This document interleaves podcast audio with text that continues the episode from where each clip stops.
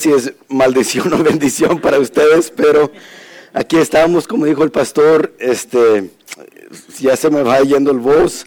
No sé qué pasó este fin de semana, pero ah, me enfermé, empezando como el ah, viernes en la noche, y ah, pensé, no, voy a estar bien, pero hoy en la mañana eh, prediqué y después enseñé en, en, la escuela dominical, y no sé, después de eso toda la tarde he estado tomando té y se me va empeorando la voz. So, Voy a tratar de ser cortos hoy en esta noche ah, y ah, ojalá de algo de bendición. Romanos capítulo 12, hoy en esta noche, Romanos capítulo 12, un pasaje muy conocido.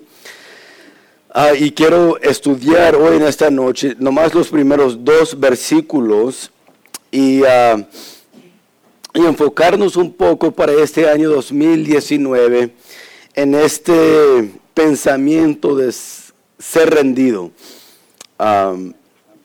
es importante si vamos a hacer algo para Dios en la vida cristiana, que nosotros seamos rendidos a Él. Ah, nada se puede hacer en la vida cristiana, este, nada se puede hacer que va a permanecer en la vida cristiana si nosotros como cristianos no somos rendidos a Dios. ¿sí? El apóstol Pablo habla mucho de eso en este libro de Romanos 12 y, queremos estudiar eso brevemente hoy en esta noche, hacer algunas aplicaciones, ver unos principios básicos y después unas aplicaciones que podemos llevar con nosotros y ojalá que podamos crecer en esta área en nuestra vida cristiana hoy en esta noche. So, Romanos capítulo 12, versículo 1 y el 2 dice, así que Hermanos, os ruego por las misericordias de Dios que presentéis vuestros cuerpos en sacrificio vivo, santo, agradable a Dios, que es vuestro culto racional. No os conforméis a este siglo, sino transformaos por medio de la renovación de vuestro entendimiento, para que, para que comprobéis cuál sea la buena voluntad de Dios, agradable y perfecta. Antes de entrar a este estudio, ¿por qué no le pedimos a Dios su ayuda hoy en esta noche? Padre, te, damos gracias porque nos has permitido llegar otra vez aquí a tu casa. Gracias por la iglesia local. Gracias por tu palabra que es de bendición, de tanta bendición en nuestra vida. Damos gracias por tu Espíritu Santo que nos llene, que Ah, nos ilumina a, entender tu palabra, nos ayuda, es una fortaleza en nuestra vida y te damos gracias porque en verdad has sido tan bueno con nosotros. Ahora te pedimos al estudiar este pasaje, Padre, que tú nos hables por medio de tu Espíritu. Te pido que eh, me llenes con tu Espíritu a, comunicar y predicar ese mensaje, que lo puedo hacer ah, con claridad, que lo puedo hacer en el poder del Espíritu. Y Padre, me, rindo hacia ti y que tú obres por medio de tu palabra y por medio de tu Espíritu.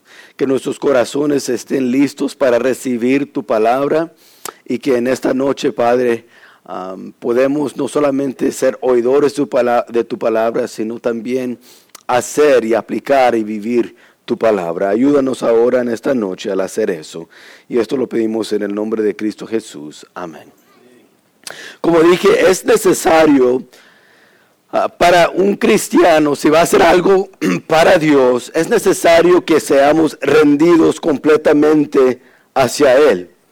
Uh, D.L. Moody, un predicador de los 1800, dijo esto, dijo, cuando él estaba en una, en una predicación donde alguien estaba predicando, ah, él escuchó que el evangelista que, estaba predicando dijo, el mundo todavía no ha visto lo que puede hacer Dios con un hombre que esté completamente rendido a Él.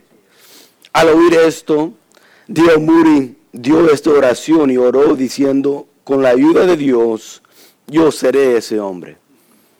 Sabes, en la vida de Dio Muri, con solamente una educación hasta el quinto grado, no, no, no fue a la escuela más que hasta el quinto grado, pudo predicarle a más de 100 millones de personas en su vida, guiando a miles a los pies de Cristo. Trajo avivamiento a dos continentes para Dios. Pero ¿cómo pudo hacer eso? Lo pudo hacer porque Él oró, con la ayuda de Dios, yo voy a ser ese hombre, ese hombre rendido completamente.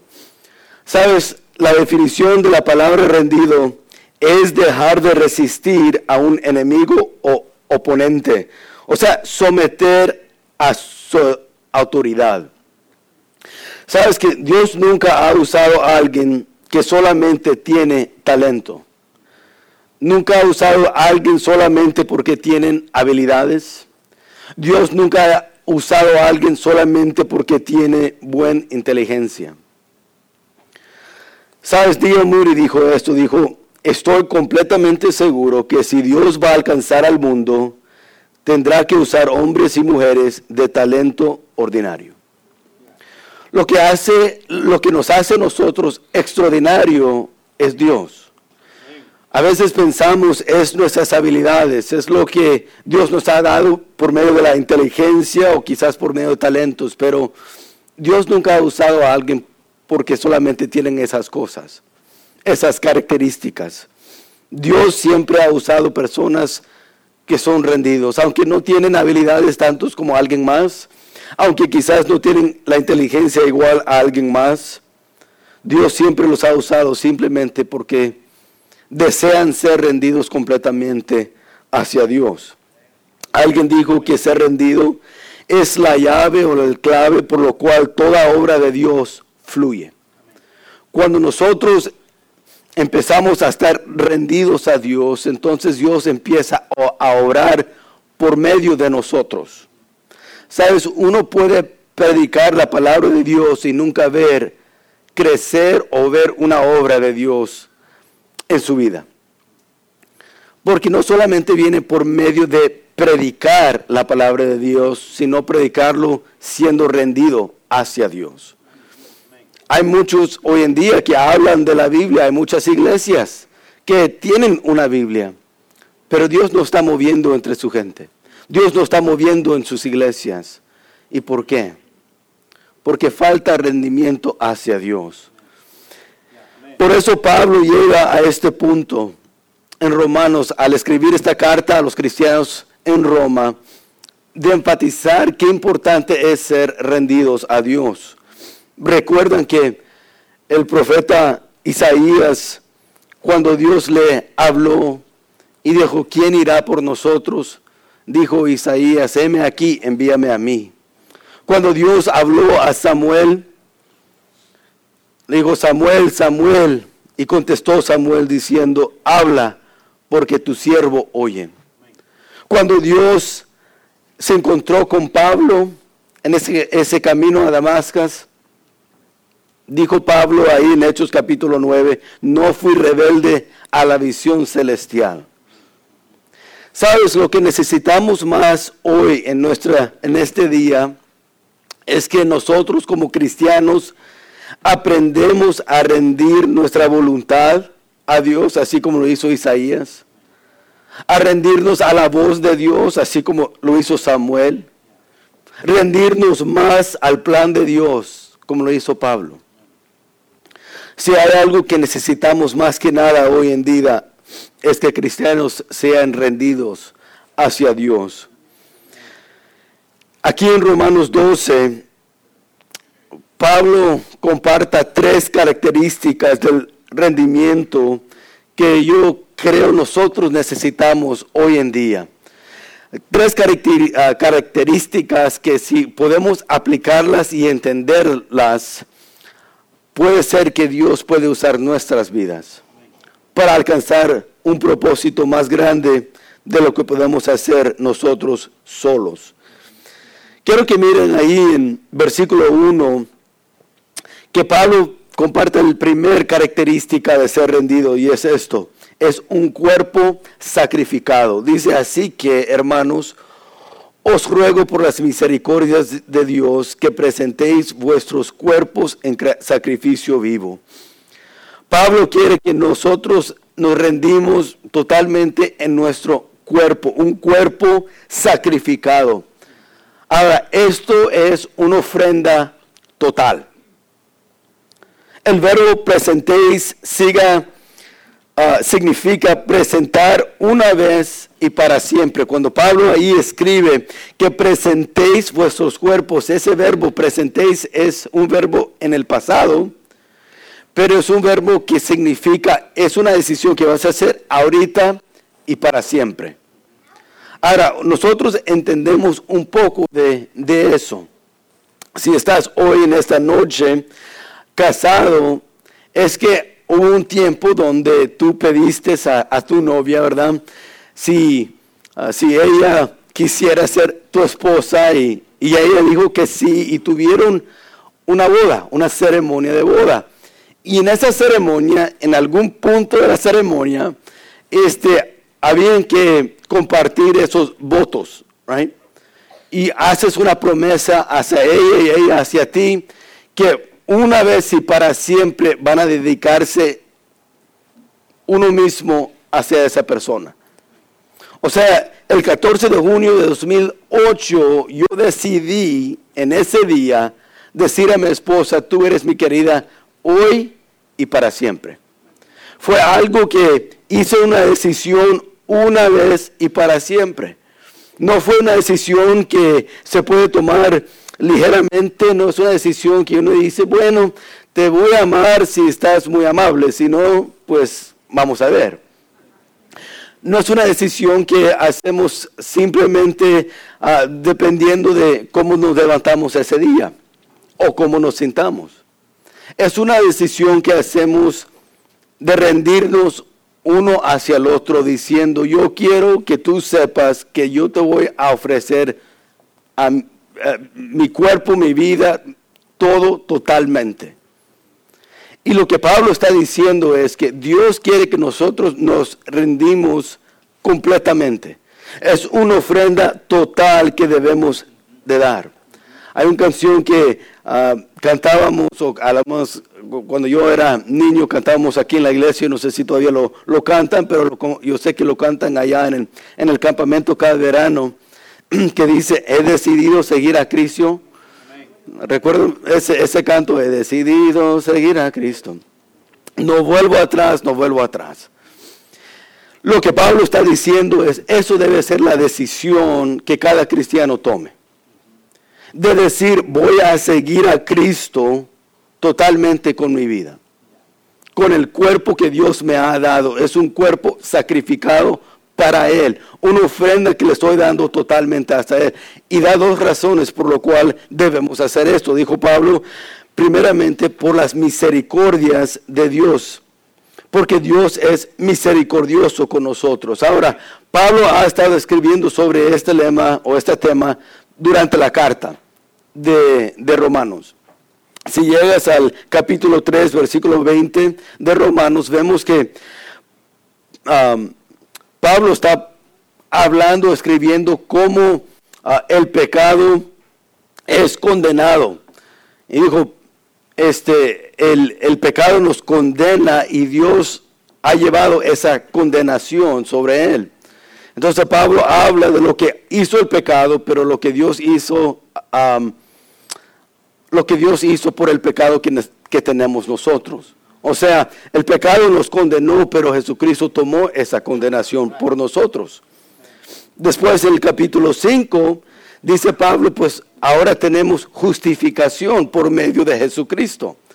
O sea, Jesús no solamente llevó nuestra condenación, pero nos justificó, o sea, en otras palabras, nos declaró justos. Y después en el capítulo 8, versículo 1, dice Pablo, ahora tenemos seguridad de quiénes somos en Cristo, por Cristo, porque Cristo está en nosotros y nosotros en él. So, Pablo ha estado escribiendo a los cristianos en Roma, mira qué tan bueno Dios es. Mira lo que Dios hizo con tu pecado. Mira cómo Dios te justificó. Mira cómo Dios te ha guardado y eres ahora de Él y Él es tuyo. Y ahora dice, por todas esas misericordias es la razón por la cual debes y debemos ser rendidos a Él. Porque Dios ha sido bueno. Ahora, si eso no es suficiente, dice Pablo, no solamente por las misericordias de Dios, pero también porque es vuestro culto racional. Ahora, es algo lógico lo que debemos dar hacia Dios, dice Pablo. Cuando se, cuando se trata de sacrificar o darnos, rendir nuestros cuerpos, es algo razonable, lógico lo que Dios está pidiendo. Ahora, en el Antiguo Testamento había una ley que si, si, si tú tienes, si, tu vecino tiene uh, un buey, I think es la traducción, un buey, y por accidente tú lo matas, la ley decía que tú tienes que reemplazar a tu vecino con otro buey. Porque lo mataste, fue accidente o al propósito, no importa, ahora lo tienes que reemplazar. Ahora, lógicamente para nosotros, eso lleva razón, o sea, uno dice, bueno, este, si tú me prestas 20 dólares, pues ahora yo te debo 20 dólares. Si me prestas 100 dólares, ahora yo te debo 100 dólares. Ahora, dice la palabra de Dios que Jesús dio su vida para nosotros, ofreció su cuerpo por nosotros en la cruz. Entonces, lo lógico sería que nosotros también demos nuestro cuerpo a Dios. ¿verdad? Por eso está diciendo Pablo, es lo lógico. En 1 Corintios 6, 18 habla de esto con los corintios. Los corintios estaban viviendo ah, una vida inmoral y Pablo les dice, ¿no entienden que tu cuerpo no es tu cuerpo? O sea, hacer lo que tú quieres con tu cuerpo en esta vida no es para, para que tú lo puedes decidir. Ya fuiste comprado, tu cuerpo ya no es tuyo, pertenece a Dios. Lógicamente, Pablo dice, hay que rendir en una ofrenda total porque lógicamente, razonablemente, Dios dio su vida, su cuerpo para ti. Ahora nosotros debemos dar nuestro cuerpo hacia Él. So, Pablo dice, debemos, si vamos ser rendidos a Él, debemos dar nuestro cuerpo como una ofrenda total, pero también dice no solamente como una ofrenda total, pero un sacrificio vivo, dice Pablo. Ahora, este pensamiento es muy interesante. Cuando Adán pecó en el huerto de, Edén, ah, Dios instituyó esto de sacrificios. Tuvo que tomar, y no dice quién, nomás dice un animal, y derramar sangre y poner un sacrificio por el pecado que fue hecho por Adán y por Eva. Y ese sacrificio fue un sacrificio que ese animal tuvo que dar su cuerpo totalmente y ahí quedaba. Un sacrificio cuando a un cordero o, o cualquier animal que se iba a usar para el sacrificio, cuando iban a sacrificar ese animal, lo sacrificaban, lo, lo cortaban el cuello aquí, derramaban toda la sangre, sacaban toda la sangre y lo, lo ponían en el altar para un sacrificio a Dios para cubrir su pecado. Y ahora, esto lo hacían cada vez. Cada vez, cada año, cada vez que pecaban, hay que dar un sacrificio para cubrir ese pecado. Ahora, yo sé que van a entender esto, ah, no, no creo que les va a sorprender, pero ¿sabes que no usaban el mismo cordero cada vez? O sea, cuando sacrificaban a ese cordero, lo pusieran, eh, lo ponían en el altar y ya. Y a la otra vez que pecaban, iban a buscar otro cordero para sacrificar, porque pues ya, ya estaba muerto el otro. Right? Pero Pablo aquí dice, debemos ser un sacrificio vivo. Es una contradicción. ¿Cómo puede ser un sacrificio y estar vivo? O sea, un sacrificio es un animal que está muerto, que sacrificaron, que mataron y pusieron en el altar. Pero Pablo está diciendo un sacrificio vivo. ¿De qué está hablando Pablo? Se está contradiciendo de lo que está diciendo. Ahora, la mejor ilustración que yo puedo dar y pensar es en la vida de Abraham. ¿Recuerdan cuando Dios le pidió a Abraham, ofrézame tu hijo, Isaac, tu único hijo? y fue, fue al, al, monte Moría a, dar y a sacrificar a Isaac. Y quiero que recuerden cuando, cuando um, Abraham llegó al, al, monte, era solamente él y Isaac. Dice la palabra de Dios que él ató a Isaac y lo puso en el altar. y hasta subió la navaja porque iba a matar a Isaac. En ese momento, en el momento que Isaac fue puesto en el altar, fue un sacrificio.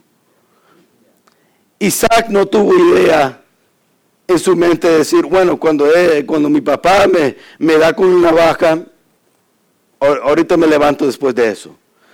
Isaac ya sabía, voy a hacer sacrificio. Él preguntó a su papá, ¿dónde, dónde está el cordero? ¿Quién vamos a sacrificar? Dijo Abraham, Dios va a proveer. Y el que proveyó fue a Isaac. Y ahora Isaac está sobre este altar y en, en todo pensar, en toda manera de verlo, era un sacrificio. Pero ¿qué pasa? Cuando Abraham le va a dar con la navaja, un ángel de Dios lo para.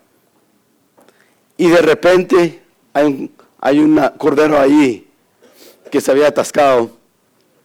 Y Dios dice, quiero que sacrifiques a ese animal y no a Isaac. Ahora, cuando Dios quita a Isaac de ese altar, ahora Isaac es un sacrificio vivo. Fue muerto fue, estaba, estaba casi en, en, simbolismo, fue sacrificado ahí, él ya sabía que iba a morir. Pero cuando el Cordero vino, él se convirtió a un sacrificio vivo. Pablo dice, mira, quiero que sepan, cuando, cuando nos rendimos a Dios, nosotros nos convirtamos en un sacrificio vivo. O sea, nos morimos, vamos a morir a nosotros mismos, pero vamos a vivir hacia Dios. Pablo lo dice así, Gálatas 2.20, ahí están sus notas. Con Cristo estoy juntamente crucificado y ya no vivo yo, soy sacrificado, soy muerto. Más vive Cristo en mí. Y lo que ahora vivo en la carne, lo vivo en la fe del Hijo de Dios, el cual me amó y se entregó a sí mismo por mí. Pablo está diciendo, soy un sacrificio vivo. Estoy muerto, sí, yo en la carne, pero vivo en Cristo. Entonces, ah, estar rendido hacia Dios significa primeramente que nos demos un, un, cuerpo sacrificado total, una ofrenda total en sacrificio vivo hacia Dios. Eso tiene muchas implicaciones en lo que estamos haciendo con nuestro cuerpo. Ah, por eso a, veces jóvenes me preguntan, y, pastor, ¿por qué es malo bailar? ¿Hay algo malo en bailar? Hermanos, cuando uno dice, bueno, pues hay bailes que no son tan malos y otras que sí. Les digo a los jóvenes, el malo no es en bailar o no bailar. Lo malo es en qué estoy usando mi cuerpo. Es como decir, ¿el básquetbol es malo o es bueno? Uno dice, bueno, yo creo que es bueno. ¿Es bueno ir a jugar básquetbol a las nueve y media de la mañana aquí en Mission? ¿O estar aquí en domingo nueve y media de la mañana? ¿Cuál es, cuál es bueno y cuál es malo? Ahora, algo que quizás no es tan malo se ha convertido en malo. ¿Por qué? Porque ¿qué es el propósito de mi cuerpo? ¿Qué estoy haciendo? ¿Estoy viviendo para mí o estoy viviendo para Dios? Entonces Pablo está diciendo, mira, esto de estar rendido tiene que ver con qué estoy haciendo con mi cuerpo, es un cuerpo sacrificado. Pero segundo es una vida separada. No solamente un cuerpo sacrificado, sino una vida separada. Y esto significa que no debemos ser conformados, dice ahí en versículo 2, y no os conforméis a este siglo no tenemos tiempo, pero en Efesios capítulo 4, del 20 al 32, Pablo empieza a escribir qué, qué es no ser conformado al mundo.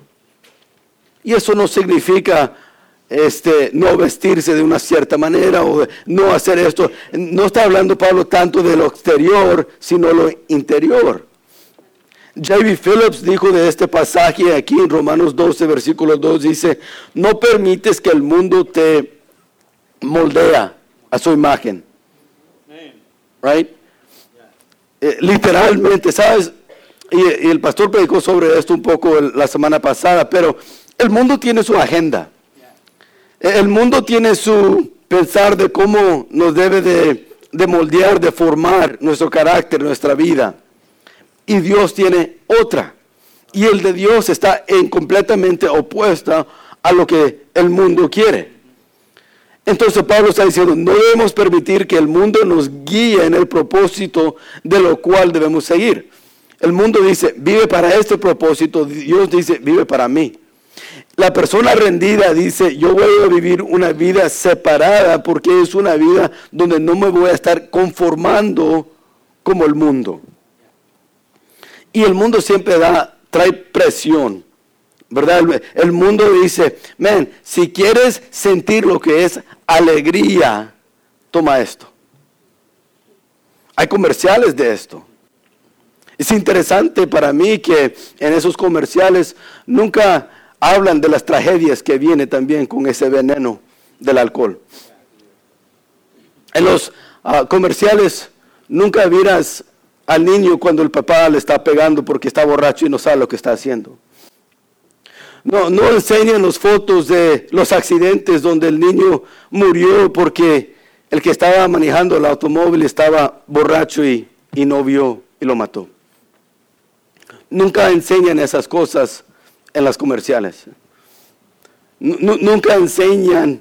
ahorita, eh, hace como tres semanas, leí una historia de ah, un papá que tenía dos hijos y los dos se emborracharon fuertemente y empezaron a pelear hasta que el, el, mayor sacó un machete para matar a su hermano menor. Y el papá, tratando de calmarlo, sacó su pistola y tuvo que matar a su hijo mayor porque no se quería calmar. Pero los comerciales nunca te dicen eso. Nomás te dicen, mira la alegría que viene con beber esta bebida. ¿Por qué? Porque el mundo tiene su agenda. Por eso dice Pablo, no os conforméis a este mundo. Juan lo dijo así, lo dijo en 1 de Juan 2.15, no améis al mundo, ni las cosas que están en el mundo. Si alguno ama al mundo, el amor del Padre no está en él. Porque todo lo que hay en el mundo, los deseos de la carne, los deseos de los ojos, la vanagloria de la vida, no proviene del Padre, sino del mundo. Y el mundo pasa y sus deseos, pero el que hace la voluntad de Dios permanece para siempre. Entonces vemos de esto de ser rendido es una vida separada, de no estar conformados a lo que el mundo está diciendo que debemos de ser, sino transformados dice Pablo, ah, que seamos transformados por medio de la renovación de nuestra mente. Seamos transformados. Ahí la palabra ah, transformados es la palabra metamorfos, que significa estar cambiado completamente. Es la palabra que usamos con las mariposas. Cuando cambian de un gusano a un mariposa, es una, transformación completa. No hay nada casi ah, que es relacionado del gusanito y la mariposa. O sea, cambia totalmente su, cuerpo, cambia todo lo que él hace. O sea, científicamente no hay mucho que, que uno pudiera decir que este es el mismo insecto que era el gusano, ahora sí la mariposa. Pero sabemos por observar que si es así.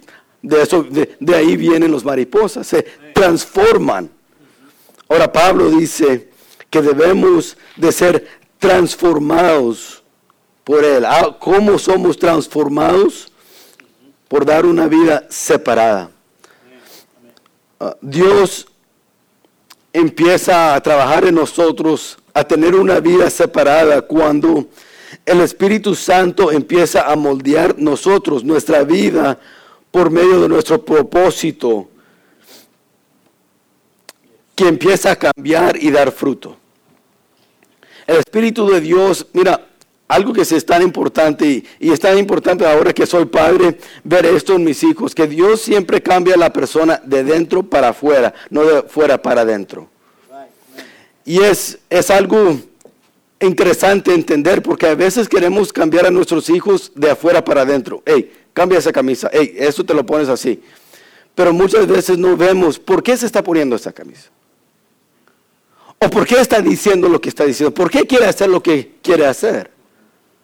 Queremos el cambio que sea de afuera para adentro, pero Dios dice, cuando yo cambio a alguien, siempre los cambio de adentro para afuera. Es una transformación total. Por eso dice Pablo en Colosenses, si pues habéis resucitado con Cristo, buscad las cosas de arriba. En otras palabras, hay que ser transformados en nuestro propósito por lo cual vivimos. Y eso viene cuando tenemos una vida separada. Ser rendido es decir, ya no voy a vivir con este propósito que el mundo quiere, voy a vivir con el propósito que Dios quiera.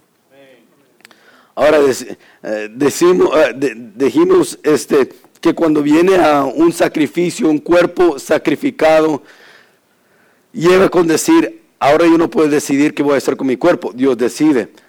Igual viene cuando tenemos una vida separada. Ahora, ¿qué propósito quiere Dios con mi vida?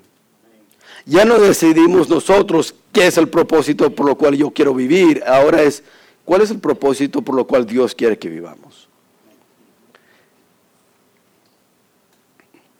Es tan importante si vamos a ser rendidos a Dios que tengamos una vida separada. Y por último quiero que miramos que ser rendidos a Dios lleva con el, el característica de una mente segregada. Ahora es una palabra que si has crecido aquí en los Estados Unidos, sabes un poco de la historia de los Estados Unidos, sabes esa palabra es una palabra que se usaba, a lo menos en el idioma inglés, para escribir cómo hacían las cosas o se hacían aquí en los Estados Unidos en, en, um, en eso de educación y aún en lo social. Ah, cuando en los 60, por ejemplo, cuando creció mi mamá aquí ah, en Atlanta, Georgia, las escuelas donde ella iba eran segregadas. En otras palabras, ah, si eres, si eres un africano, un negro, no puedes ir a la escuela donde van todos los güeros los gringos, porque esa era una escuela segregada, o en otras palabras, separada. Ah, eso es lo que significa ah, ser segregada, o sea, tener por completo aparte. Ahora dice Pablo aquí en Romanos capítulo 12 que la transformación, que es nuestro propósito, viene por medio de la renovación de nuestra mente. ¿Cómo vamos a ser transformados? Por medio de nuestra mente. Y hay que cambiar nuestra mente y eso viene con un nuevo pensar.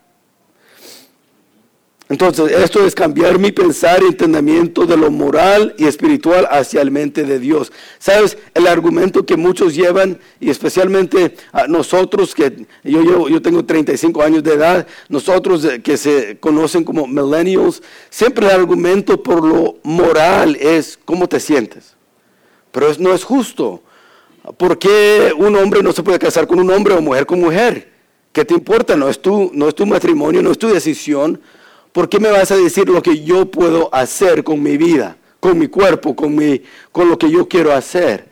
¿Quién te da el derecho para decirme a mí cómo puedo vivir? Y mucho del argumento que se lleva al cabo es que, pues, ¿cómo lo ves? ¿Cómo te sientes?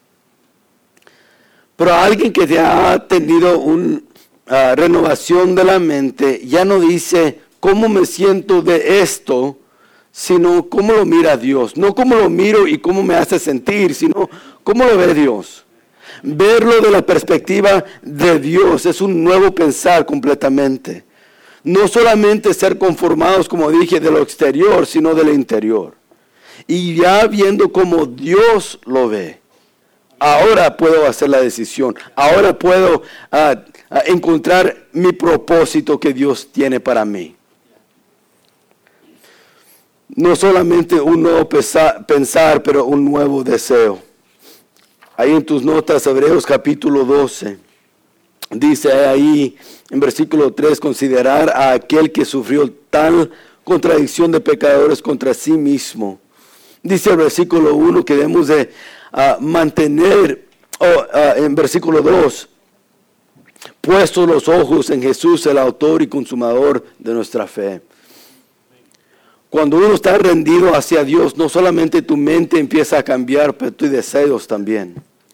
Uno de mis versículos favoritos, a veces los escribo cuando estoy firmando algo, una, una, carta o algo, es Salmos 37, 4 Dice, deleítate a sí mismo en Jehová y Él te concederá las peticiones de tu corazón. Yo recuerdo cuando yo era joven leyendo ese, ese, versículo, yo, yo pensaba, ah, entonces el secreto de comprarme un Corvette cuando yo sea grande es nomás a deleitarse en, eh, en, Jehová. Ok, entonces para mí eso era, ok, hay que ir a la iglesia, hay que memorizar los, versículos y, y ah, hay, que, hay que hacer esto y hacer esto y hacer esto y eso va a agradar a Dios y ahora Él me va a dar el carro que yo creo, de lo cual yo quiero. Pero al pasar el tiempo y a madurar en mi vida espiritual, ¿sabes lo que pasó? Tuve que empezar a estudiar qué significa deleitarse en Jehová. Y al estudiar lo que es deleitarse en Jehová, ¿sabes lo que yo encontré? Que mis deseos empezaron a cambiar. Ahora el, el Corvette que quería ya no es el deseo de mi vida. En otras palabras, al deleitarme en Jehová, mis deseos cambiaron. Ahora yo veo las peticiones que estoy pidiendo, Dios me los está dando. Una esposa que me ama. Una iglesia que, que trae tanta bendición y tanta gozo a mi vida. Esas son peticiones que, hermanos, Dios trae que yo ni sabía cuando yo tenía 13, 14 años que necesitaba, pero ahora sí los miro. Ahora sí lo veo. Ahora esos deseos ha cambiado completamente. En esta noche les quiero recordar, si vamos a hacer algo para Dios, vamos a tener que ser rendidos completamente hacia Él. Escuché un, historia de un rey que había sufrido mucho a los manos de algunos siervos rebeldes que querían quitarlo como rey de su puesto. Y pelearon muchas batallas hasta que un día, después de pelear una batalla muy grande, al fin los rebeldes reconocieron que no iban a ganar y en vez de seguir peleando hacia, hasta la muerte, tiraron sus, ah, sus armas y fueron hacia el rey y se sometieron hacia él, se, se inclinaron a sus pies y suplicaron que él tuviera misericordia y que los perdonara. Al hacer eso, un general, un general que era parte del ejército del rey, vino al rey y le dijo, rey, ¿no dijiste cuando tú fuiste rey, cuando primero tú ah, fuiste al trono como rey, ¿no dijiste tú que cada rebelde merece la muerte? Dijo el rey, sí, yo dije eso. Dijo, pero cuando miro a estos rebeldes inclinados, sin sus armas, pidiendo misericordia, yo no miro a ningún rebelde aquí decidieron rendirse mejor. Hermanos, en nuestra vida cristiana es una decisión que necesitamos hacer. Decidir, vamos a rendirnos o no. Decidir como esos soldados rebeldes. Yo ya no voy a decidir lo que voy a hacer con mi cuerpo. No voy a decidir qué voy a hacer con mi propósito. Voy a vivir una vida separada y voy a tener una mente segregada totalmente. Quiero ver las cosas como Dios los ve. Quiero tener los deseos que Dios tiene para mí. Y al hacer eso, es increíble lo que Dios puede hacer. Lo que Dios puede hacer con nuestra iglesia. Mira lo que hizo con un hombre, solamente un hombre, Diva Muri, que dijo, Señor, yo quiero tener ese tipo de rendimiento en mi vida. ¿Qué podía hacer Dios? Si todos aquí, nosotros, decidiéramos orar esa misma oración? ¿No, no piensan que podríamos alcanzar a todo misión? Muri alcanzó 100 millones de personas, dos continentes. Yo creo que Dios pudiera usarnos para a lo menos alcanzar a misión. quizás a Palmview, quizás a McAllen. ¿Qué va a tomar? Va a tomar que nosotros nos rendimos completamente a Él. Oremos, Padre, te damos gracias por tu palabra, te damos gracias, Padre, porque en ella podemos entender cómo es que tú empiezas a trabajar en nuestras vidas. O con razón Pablo pudo hacer lo que, lo que él hizo en su vida, porque él entendió qué significaba ser rendido hacia ti. Ahora, Padre, ah, al estudiar eso mismo hoy en esta noche, te pido que nos ayudes a no solamente entenderlo, sino también vivirlo. Padre, queremos ser rendidos hacia ti en este año 2019. Queremos ver que tú obras de una manera maravillosa en nuestra iglesia, en nuestra ciudad, en nuestro país. Más que nada, lo que necesitamos hoy somos que e, es que nosotros como tu pueblo, como cristianos aquí en la Iglesia Bautista Betania, que vivimos, que vivamos una vida rendida hacia ti. Ayúdanos, Padre, por medio de tu Espíritu, a vivir esa decisión. Y esto lo pedimos en el nombre de Cristo Jesús. Amén.